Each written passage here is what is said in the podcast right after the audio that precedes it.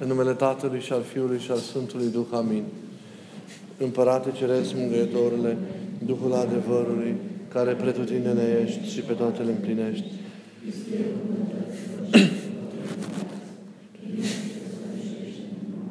și ne curățește pe noi de toată întinăciunea și mântuiește bunurile sufletele noastre. Cu noi Dumnezeu, ca al său har, cu o iubire de oameni, totdeauna, acum și pururea și în vecii vecilor. Amin. Hristos în mijlocul nostru. Continuând așa reflexiile din cuvântul de învățătură, ne gândeam, uh, uitat, prin pericopa care s-a citit astăzi, sau mai bine zis, prin sensul mai din spatele faptei, realitatea din spatele faptei prezentate, uh, ce frumos se completează imaginea aia superbă pe care o avem despre Fiul lui Dumnezeu din prologul de la, de la Ioan. Din prologul de la Ioan. Unde ați văzut că vorbim despre El ca și Cel care e născut din Tatăl mai înainte de veci și împărtăș, uh, primește întreagă ființa și, și stă în aceeași slavă și demnitate cu Tatăl și care și care e cel prin care Tatăl toate le creează și creându-le, este și cel care dă creației lumina și înainte de orice viața.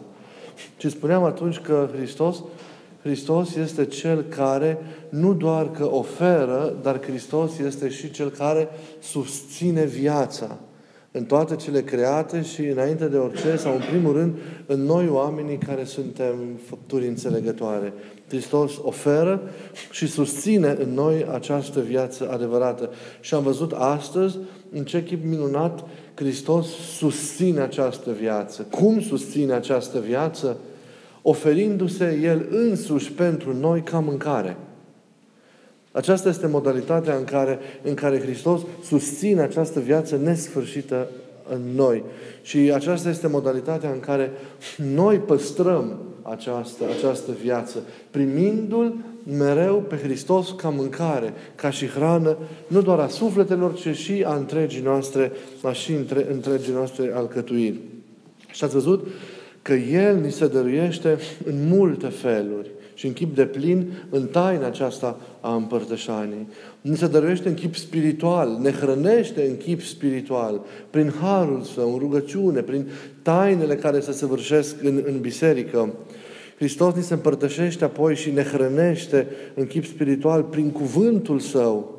Ori de câte ori noi, noi, noi citim cuvântul, cuvântul Lui, ne împărși, împărtășim cu Hristos, ne și comunicăm și mâncăm cuvântul Său. E o, e o altfel de hrănire și aceea pe care o împlinim atunci când, când, citim, când citim cuvântul Său.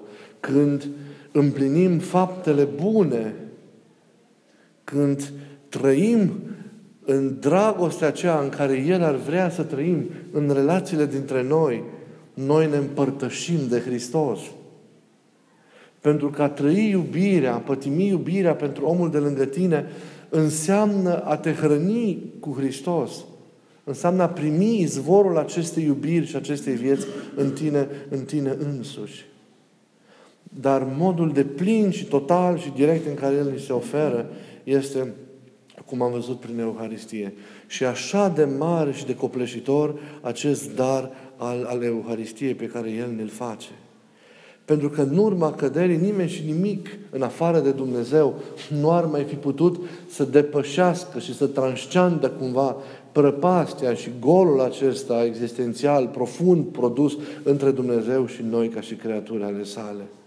Nimeni în afară de Dumnezeu și nimic în afară de coborârea Lui la noi nu ar mai fi putut să ne recupereze din, din, din dezagregarea aceasta și din risipirea și din pierderea, ratarea aceasta noastră existențială. Și numai El putea să o facă și numai încorporându-ne, numai unindu-se cu noi ar fi putut să o facă.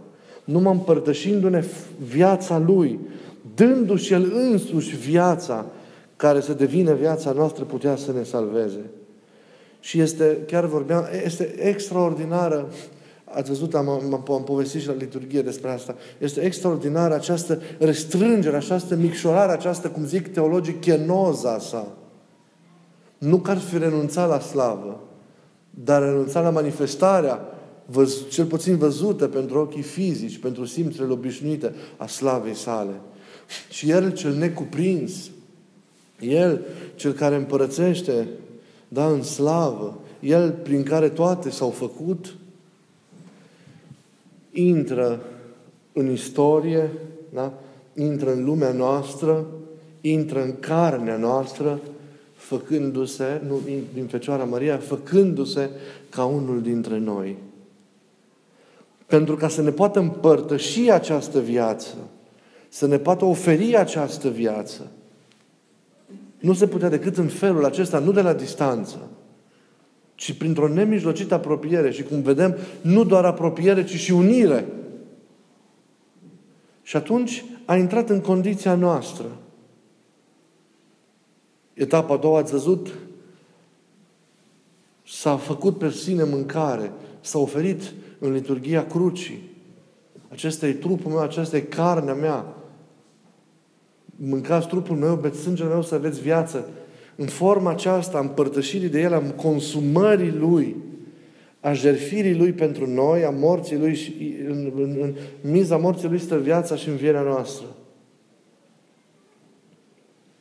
Și este splendidă, splendid faptul că adesea în reprezentările noastre de artă în biserică, Hristos adesea este identificat cu simbolul pelicanului sau a păsării care, în momentele cele mai delicate, se sacrifică pe ea însăși. Își dă cu ciocul, sparge pieptul și dă din carnea sa, din inima, din sângele ei, puilor ca să îi supraviețuiască. Ei supraviețuiesc cu prețul morții lui, a ei, a mamei. Și aceasta este o imagine în, în artă foarte mult. Mă amintesc că în biserica din satul meu, deasupra tronului arhieresc, era imaginea asta, pelicanul care își hrănește copiii, murind el. Da. Dar noi nu putem să consumăm carne și sânge. Și atunci Hristos a ales ca această împărtășire, această consumare a trupului și a sângelui său să se facă în forma nesângeroasă a jertfei liturgice la liturghie. Însă noi nu frângem doar pâine și o mâncăm și nu bem doar vin, ci sub aparența pâinii și a vinului care se sfințesc, se transfigurează la liturghie prin pogorârea Duhului Sfânt la epicleză, e, e trupul și sângele Domnului. Dar e acest văl al, al, al, a realității acestea pâinii și a vinului. Dar nu e pâine și vin, ci în spatele a ceea ce noi primim e trupul și sângele lui Hristos. Cu acea realitate noi ne cuminecăm. Și de multe ori, chiar vorbeam și despre acest lucru, cei care s-au, mulți din cei care s-au mai împărtășit și arată și cazurile Sfinților, au văzut carne și au văzut, au văzut sânge în potir.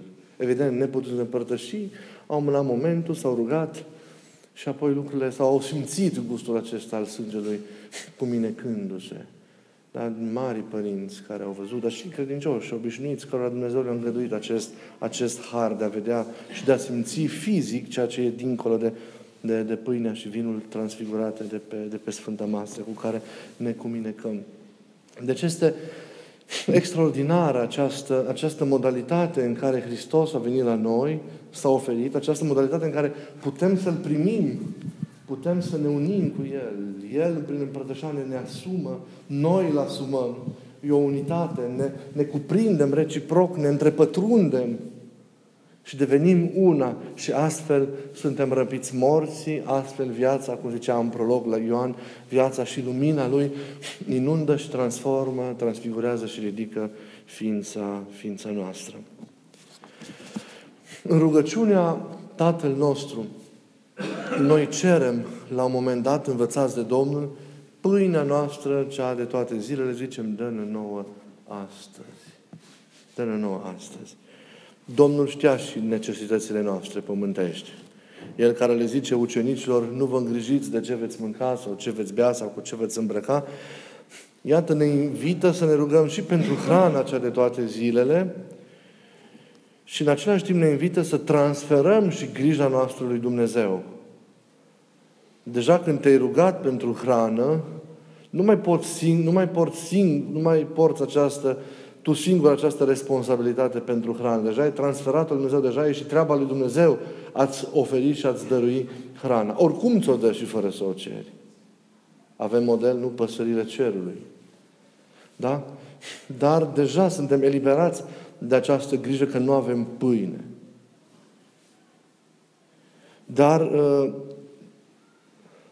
haideți să vedem la ce se referă această pâine în această rugăciune, în această rugăciune domnească. A văzut în primul rând că această, până să vorbim explicit de pâine, evident, primul sens e cel material imediat. De la hrana fizică, Mântuitorul ne înalță spre hrana sufletească, spirituală. Și ați văzut că noi suntem invitați să ne rugăm pentru pâinea de azi. Termenul din, din, din limba greacă, acest cotidian, pâinea cotidiană, pâinea pe care o mâncăm în fiecare zi, aduce ca sens uh, la pâinea de acum, pâinea din ziua aceasta. Nu la pâinea de mâine sau la pâinea de săptămâna viitoare. Creștinul rugăciunea Tatăl nostru se leagă pentru pâinea de astăzi. Și nu pentru altă pâine. Și acesta e primul aspect care ne, ne sare poate în ochi. Cine se roagă pentru, doar pentru pâinea de azi e sărac. E sărac. Rugăciunea presupune sărăcia ucenicilor. Presupune oameni care de dragul lui au renunțat la lume, au renunțat la bogățiile lumii, la strălucirea lumii și care se roagă numai pentru strictul necesar vieții. Și pe bună dreptate se roagă ucenicul doar pentru cele trebuincioase traiului de fiecare zi, fiindcă este oprit să se îngrijească de ziua de mâine. Mântuitor, nu vă îngrijiți, are ziua de mâine grijă de ea însăși. Voi îngrijiți-vă de ceea ce faceți astăzi. Voi îngrijiți-vă de împărăția lui Dumnezeu. Dacă s-ar ruga pentru pâinea de mâine, de peste o săptămână, ucenicul, nu? Ar fi pentru ucenic o contradicție să vrea să trăiască mult pe această lume, atâta timp cât el se roagă în fiecare zi ca împărăția lui Hristos să vină. Tot astăzi. E o contradicție între această așteptare lui Isus azi și faptul că tu te rogi pentru o pâine de acum înainte, pe nu știu cu timp. E o contradicție între al dori și al aștepta pe Iisus azi ca să se întoarcă și să se desăvârșească astfel istoria și umflarea conturilor și înmulțirea proprietăților pentru a avea o siguranță în această lume. Ucenici adevărat niciodată n-au făcut asta. N-au făcut.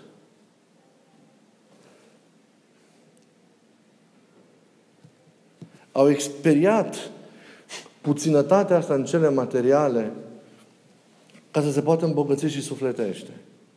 S-au îngrijit însă cu măsură de cele de aici.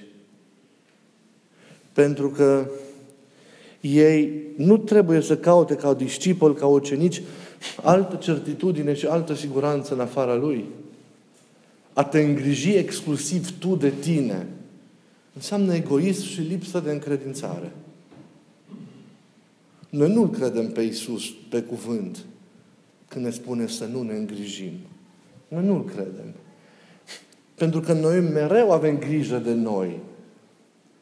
Liniștea ne vine dacă știm că avem bani puși deoparte, dacă avem suficiente proprietăți, dacă avem tot ceea ce ne trebuie pentru traiul material și 15 frigidere pline și așa mai departe, și cămări și hambare, știți, scala din pildă, tot mai mari, și atunci, cu cât știm că suntem asigurați noi și copiii noștri, poate, cu atâta stăm mai liniștiți. Și atunci, unde e încredințarea? Evident, discursul lui Iisus despre încredințare și, și nădejdea în mâna lui Dumnezeu nu vizează lenia și nelucrarea. Pentru că noi trebuie să ne îngrijim și să ne preocupăm și de cele de aici. Dar Uh, vizează o, o, o încredere absolută în forțele noastre proprii. Aceea e anormală. Când crezi că siguranța ta ține doar de ceea ce tu poți să faci și știi și ai și nu de ajutorul Lui. Și de multe ori vedem asta, o vedem noi. Că avem grijă tot timpul să ne mai punem ceva deoparte. Nu dăm la nimeni, nu împărțim, vine unul să cer o bucată de pâine, nu i-o dai, pentru că tu vrei să o mănânci de seară. Știți ce zic? Și nu crezi că El îți dă pâine de seară. Ți-o dă că ai salar să-ți iei o pâine de seară, să fim serioși. Dar nu i-o dai celui care îți bate la ușă. Și așa mai departe. Avem așa în dulap, ne punem de la lucrurile mărunte până la marile, marile depozite. Și credem că asta ne dă o siguranță. Și atunci ce se întâmplă?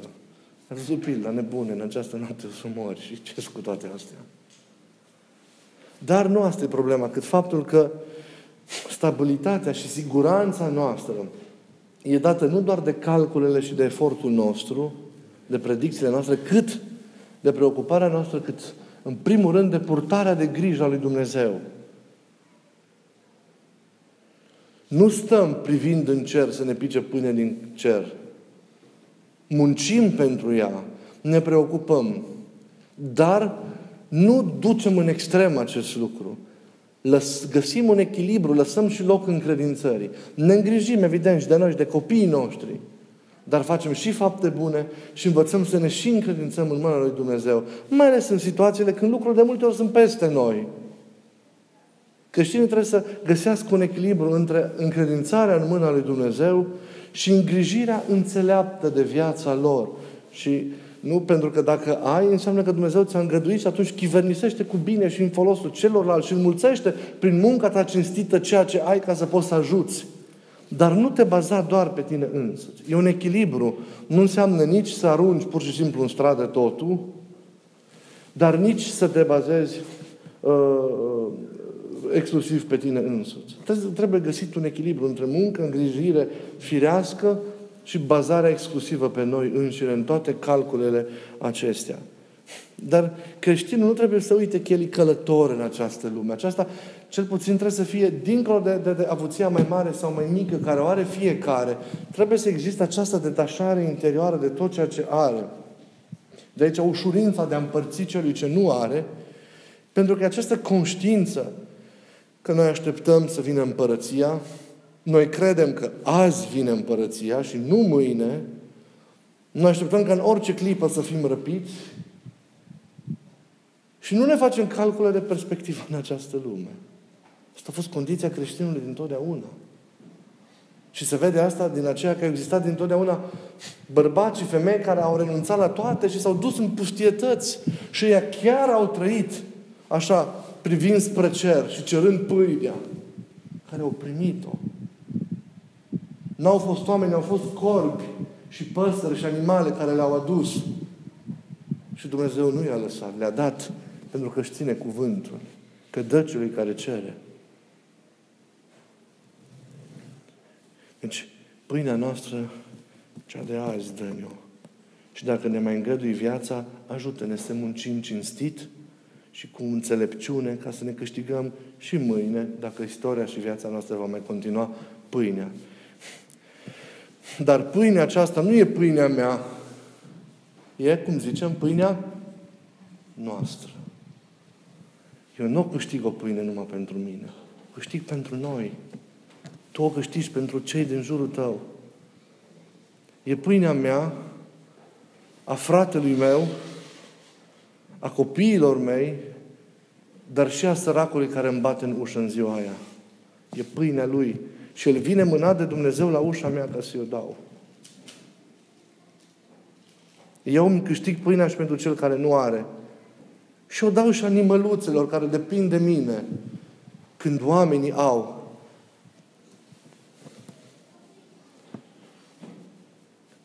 Deci pâinea celorlalți. Cine are o pâine în prisosință este chemat mereu să o împartă. Dar Evident că rugăciunea Tatăl nostru nu se referă doar la pâinea cea de toate zilele. Ați văzut imaginea aceasta a pâinii, a hranei esențiale pentru trupul nostru, trimite la hrana sufletească. Omul e mai mult decât trup și pâinea adevărată, hrana adevărată de care are nevoie, trebuie căutat la alt nivel, pentru că pâinea asta, oricât de important ar fi, nu ține sufletului de foame. Are grijă de un trup care oricum la un moment dat se va risipi, în fiind înghețit de moarte. Omul are nevoie și de o altă hrană pe care trebuie să-și o agonisească, să aibă înțelepciunea să descopere foamea în el, care să-l determine să caute unde trebuie să găsească această pâine care îi satură ființa. Într-o altă traducere, cum zicem în rugăciunea Tatăl nostru, dacă nu zicem cea de toate zile sau cea de azi? Pâinea noastră cea spre ființă. Adică cea, deja, vedeți, este țintit un alt nivel. Hristos, clar, a început cu nivelul bazal al pâinii cotidiene, al hranei de fiecare zi. Dar, vedeți, aceasta este o icoană pentru hrana adevărată și a țintit dincolo de această pâine și a văzut pâinea adevărată care hrănește ce? Ființa. Pâinea trupească nu ajunge la ființa aceea, da? la dâncimile noastre, la ontologia noastră. Ei, acolo e nevoia asta de Dumnezeu, înăuntru. Pentru că am fost creați pentru El. Și mereu vom fi săraci, mereu vom fi flămânzi, câtă vreme nu-L avem pe El. Mereu vom fi săraci, vom fi mereu în lipsă, câtă vreme nu-L avem pe El. Și sufletul tânjește după El. Vorbeam duminică care au trecut despre dorul după Dumnezeu. Cât de tare arde sufletul. Pentru că vorbește despre ceva ce ai avut și acum nu ai, dar pe care îți dorești. Și simți profund acea lipsă a celui iubit. Ei, sufletul are și acea lipsă de iubire, dar așa, așa nevoie de, de, de viață susținută continuu în el și care vine de la hrană. Și cel iubit se face celui care îi se încredințează și hrană. Și atunci Hristos, ați văzut îndărirea către noi, în chenoza iubirii sale devine și hrana și mâncarea noastră. În multe feluri, ați văzut, de la har, prin har, de la, da, prin cuvântul Lui și prin fapte, prin toate ne hrănește, dar mai cu seamă să dă nouă în Euharistie. Și se face hrana noastră. Ei, aceste forme și mai cu seamă această formă este vizată, zic părinții, de Hristos în rugăciunea, în rugăciunea domnească. Ne rugăm pentru pâinea zilnică, dar apoi cu inima în rugăciune transcendem necesitatea hrănii, hranii fizice, nu anulăm, doar o transcendem ca să ajungem la adevărata nevoie, la adevărata hrană după care ființa noastră flămânzește și care e nevoia de El, pâinea vieții. Hristos ne dă și, repet, susține viața hrănindu-ne. Nu doar pătrunzându-ne cumva spiritual, ci hrănindu-ne. Și clar te vezi hrănindu-te aici, venind la potir. Aici te cuminești cu Hristos. Aici îl mănânci pe Hristos. Aici tu devii al lui Hristos. Hristos devine în întregime al tău într-o unire pe care nu o poți descrie în cuvinte. Prin Euharistia aceasta asimilată, Hristos intră în noi. Hristos ne pătrunde ființa. Hristos ne umple de El. Hristos ne încorporează în sine. Ne face una cu El. Ne îndestulează de El. Ne umple de viața Lui. Face ca toate ale Lui să devină ale noastre. Chipul Său se imprimă desăvârșit în noi. Pentru că suntem deja asemenea Lui. Strălucind ca El în slava Lui. Devenim azi Hristos după har. Dar în trăirea acestei profunde și splendide uniri cu Hristos, vom crește treptat în măsura în care ne curățăm, în, care ne, în măsura în care ne purificăm. Nici nu bănuim ce s-a întâmplat azi cu noi în liturghie.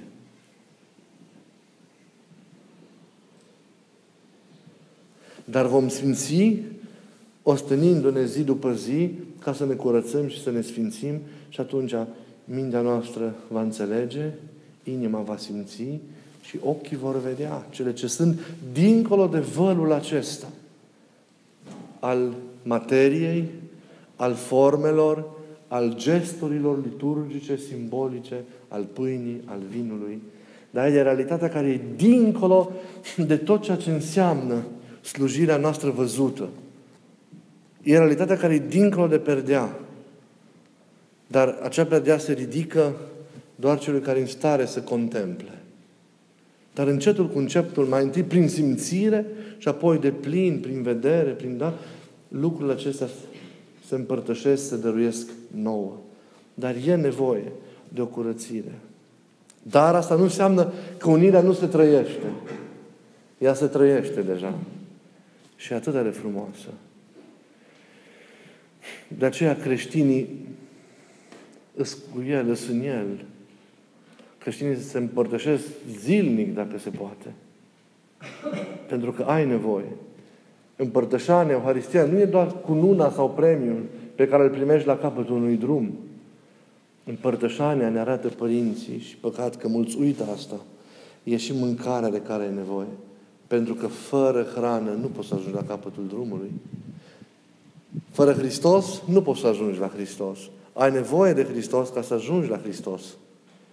Hristos este, cum zicea Sfântul Ignatele Antiochiei, și medicamentul care se pune pe rană pentru ca să ea să se vindece. Nu e doar cununa vindecării, ci și medicamentul. Nu așteptăm să ne vindecăm ca să venim la Hristos. Venim la El pentru că e doctor și trupul și sângele Lui sunt și hrană, dar și medicament pentru rănile și pentru neputințele noastre. Creștinii începutelor zilnic celebrau Euharistia, numind-o în epocă atunci frângerea pâinii. Și noi trebuie să-L căutăm pe Hristos flămânzind în fiecare liturghie. Vorbim de săturare și vorbim de foame. Suntem mereu în stările acestea antagonice.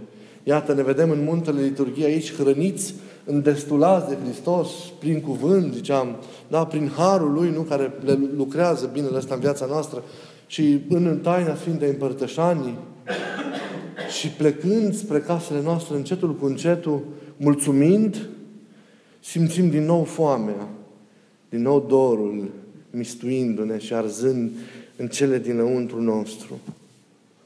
Râvna ta m-a mistuit, zice psalmistul.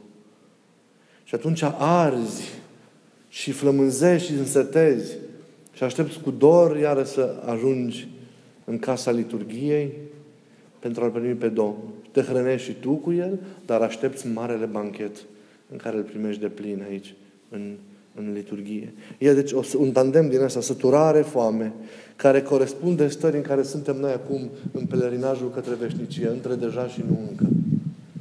Între deja și nu încă înseamnă foame, săturare, foame, săturare.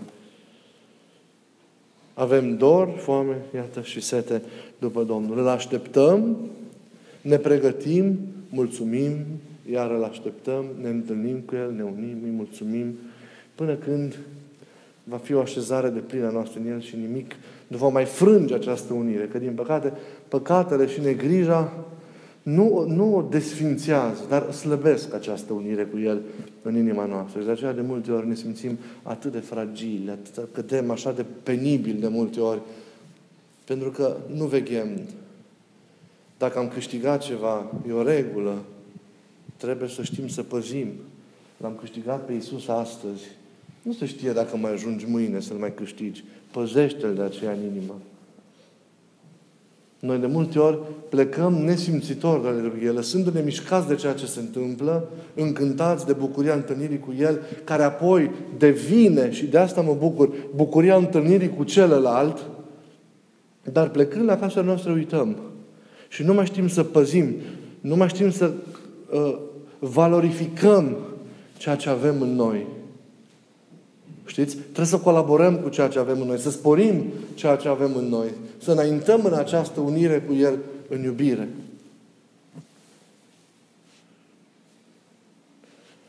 Și așa vom ajunge să ne conformăm Domnului. Da. Nu vreau să trag nicio concluzie, vreau să suspend lucrurile așa. Și să închei cu cuvintele psalmistului care spune Veniți și vedeți că e bun Domnul. E bun că e bun. Îl simți și fizic că e bun, că te îndulcești venind și împărtășindu-te. Dar îți îndulcești și îți transformi întreaga ființă. Și apoi îl dăruiești. oamenilor. Și marea taină că suntem una. Ne aparținem. Mâna ta e și mâna mea acum. Și starea ta e și starea mea și toate. Atât de mult să trăiește unirea cu El și unirea între oaltă în liturghie, eu cred că dacă am putea să ne și gândim unii la problemele celorlalți, că ne simțim, păcat că se pierde foarte ușor. Oh, ce, ce, ce, ce, ce bine ar fi dacă am reușit să rămânem sus. Dar vom reuși, sunt convins. Doar să prețuim ceea ce avem, acest dar al, al dăruirii Lui, al rămânerii Lui. Euharistia este darul rămânerii Lui. E o formă fizică, concretă, clară de împlinirea cuvintelor mă întorc și rămân cu voi, nu rămâne singuri. Vorbim de rămânerea duhovnicească a lui Hristos după înălțare, nu? Până la întoarcere, despre rămânerea Lui în mijlocul nostru și în noi. Iar modul deosebit de dens în care se concretizează această rămânere e Euharistia. De aceea, din totdeauna, viața creștinilor a gravitat în jurul Euharistiei. Potirul cu Domnul stă în inima creștinismului. Și cine nu înțelege lucrul ăsta, nu înțeles nimic din creștinism. Nimic. Totul e după. După asta. Dar trebuie să ne pregătim. E o rigoare. Nu te poți împărtăși. Trebuie să lupți împotriva păcatelor. Să te mărturisești. Să ai binecuvântarea duhovnicului. Și să nu te oprești singur. Unii se mai opresc. Să nu te oprești. Dacă nu ești oprit. Și cea de întâi condiție nu e temir ce gând ai avut să te cureți. Aia e pentru tine important. Dar singura condiție, de fapt, pe care El ne-o cere, știți care este? Să vii la potir. Restul ale noastre, ca să nu ardem noi, ne curățim. Dar nu că El cere asta. El singurul lucru care îl cere este să-L iubim și să vrem. El vrea. Apropiați-vă cu frică, cu dragoste. Sunt cuvintele Lui, nu ale preotului. Hristos ne cheamă. Înțeleg că e un păcat mare, te spovedești, ții un canon, te... dar păi vino. Și încearcă să nu mai cazi, că nu poți să stai nemișcat la chemarea lui Hristos de a se dărui ție în liturghie. Atâta, iubește-L. Nu-ți cere altceva. Restul pentru noi, pentru binele nostru. Dar să ne ajungem la atâtea rigori încât să-L pierdem pe Hristos din viața asta, să arătăm șansa să trăim sublimul acestor dăruiri ale Lui către noi și acestei uniri cu El. Pentru că, repet, nu e cu doar cu nuna, ci e și medicamentul care se pune pe rană și e hrana de care avem nevoie ca să rezistăm. Dar asta nu exclude rigoarea și atenția cu care trebuie să venim la taină și pregătirea. Să putem mereu cu bucurie și cu vernicie și cu iubire nesfârșită de Domnul și unii față de alții să venim la taină. Pentru că ne unim cu El, dar ne și unim unii cu alții. Amin.